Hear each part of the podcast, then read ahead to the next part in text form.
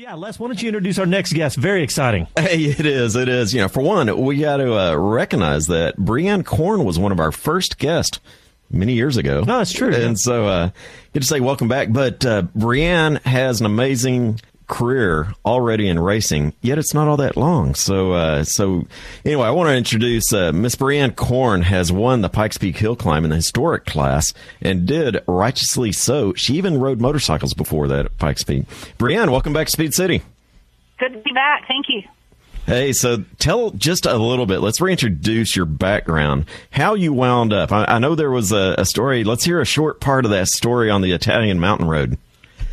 Oh dear. Um, well, I did my my last two classes for my photography degree in Italy, and we wound up lost on a mountain pass in uh, western Italy, and I had a had a moment of clarity, if you will, on the side of the mountain where I said, "Man, I this has got to be a part of my life, and I think I'm going to be a rally driver." When I went home, and I think four weeks later, I was in my first autocross, and it's all kind of been history from there. So, you know, the autocross is one of those things that we've told the audience about. It's a great way to get behind the wheel, get in a safe environment, learn your limits, learn your vehicle's limits. But uh, Brianne did amazingly well. She graduated through the autocross and also got on the dirt in the rallycross. Now, uh, you've got two national championships in the SCCA arena, isn't that right? That is correct. And uh, tell us about those and what the difference is between them.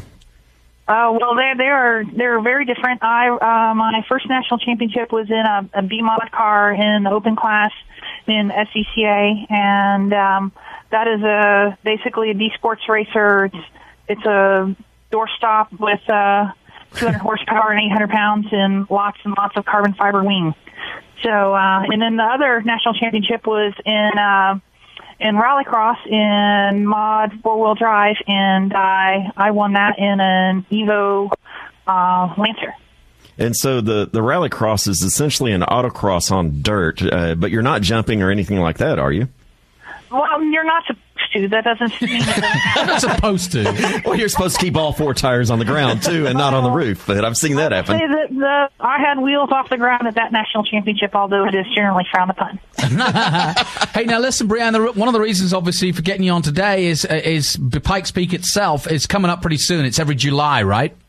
It is. It's actually we are packing to leave, and um, uh, we are going to leave tomorrow, and uh, registrations tomorrow, and testing all week, and races this coming Sunday. Like you say, you've won an historic class in it. But what what is so special? What is that so amazing about Pikes Peak? Uh, kind of, if you can, get a sum up for us uh, about what's so special about this iconic event.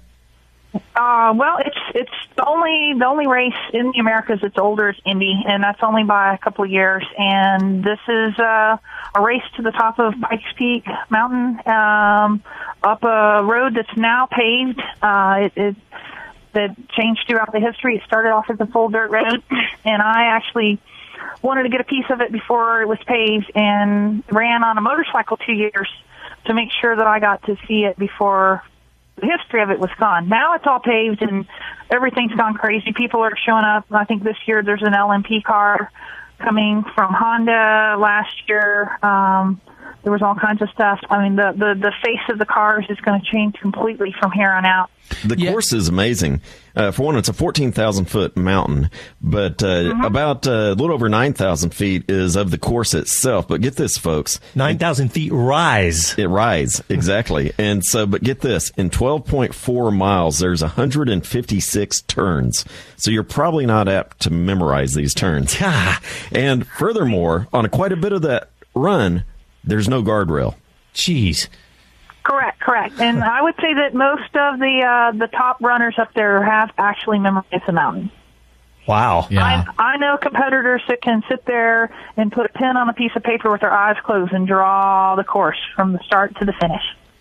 Wow. Are they, are they doing some of that? Are they doing anything with simulators like every other type of racing?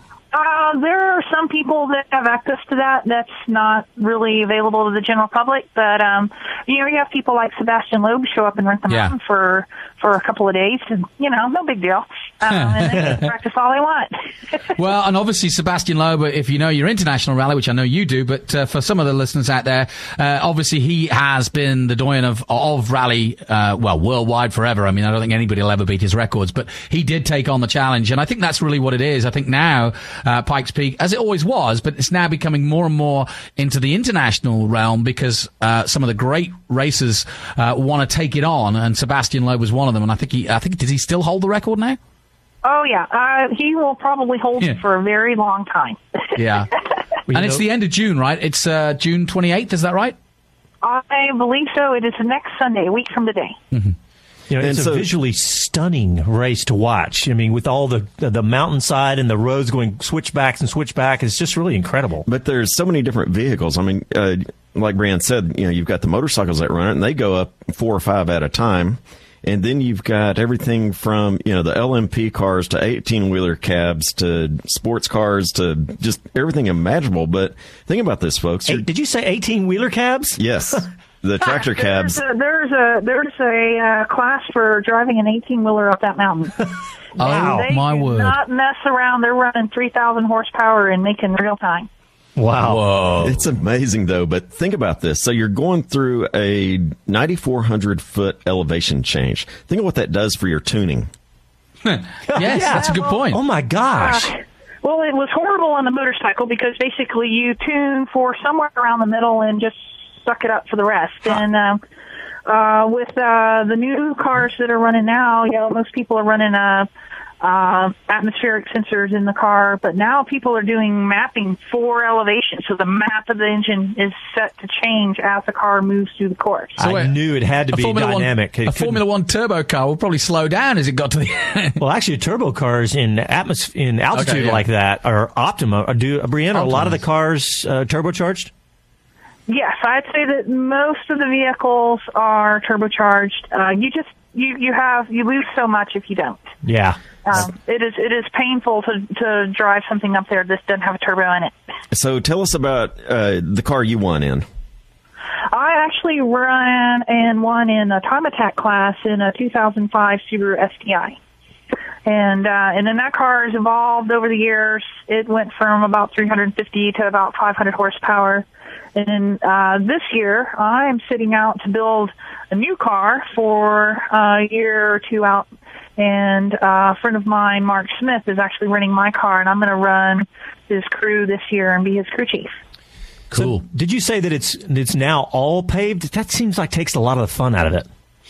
It takes a lot of the fun out of it and adds quite a bit more um, unnerving aspect to it. Uh, you know, a mistake uh, at full tilt boogie on asphalt uh, doesn't give you a lot of room to to make a correction. Whereas the gravel, if you were always sliding, it wasn't.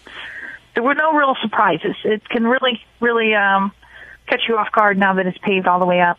And like it or like it or not, uh, and Brianne, I'm sure you'll you'll agree that the, one of the reasons or one of the attractions always has it's a bit like the Isle of Man TT. I was just if, if you get that. it wrong, uh, and we've had a lot of fatalities, uh, including a guy who actually crossed the line uh, quite recently, a Texan, um, and uh, you know was hands up in the air and just literally crashed after the finish line and and and and, and plunged to his death. I mean, it, it it it happens and it's sad, but this is the challenge, and this is why people want to take it on. Yeah, it's one shot for all the marbles. You get one pass, and then you make it or you don't. And if you don't make it, you have to wait till next year. And uh, it is probably one of the most challenging races on the planet, shy of Dakar or Baja. Yeah, I agree. Well, listen, great to talk to you. Absolutely. You know, thanks for calling in, Brianne. Tune in next week. It's going to be on uh, Red Bull TV as well, and uh, always a lot of great collection there. Uh, Brianne, do you have a website for your team?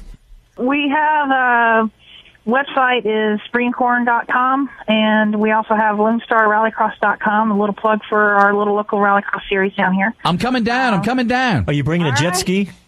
I tell you, yeah, you yeah. don't have a jet ski. Most of Texas is floated away right now, so um, And we'll so- let you know when it dries up. Absolutely. Well, thanks, Brianne. Best of luck to all the team, and uh, we look forward to hearing from you again. Okay, thank you very much. So, guys, that, that rallycross series that she does is really cool because you can take your daily driven car. It's that easy enough of a course that it's not going to tear up your daily Don't daily. borrow your dad's though. Yeah, yeah, and uh, you know, go check it out. I, am just I'm off to the shops. a little bit of mud on the back there. Why are all four shocks broken, son? yeah, you've heard that story. you know, uh, so anyway, best of luck to Brianne and the team. yeah, that's pretty cool. It's Jonathan. It's so weird you went there to the uh, Isle of Man because when she said. Mm. As soon as it went from dirt to paved, I immediately thought, Yeah. okay, the danger level just skyrocketed. It does speed wise. And I, you know, I, I, I really, as much as I love racing of any kind, I just that bothers me that it becomes such a, a scary thing and that you could plunge to your death.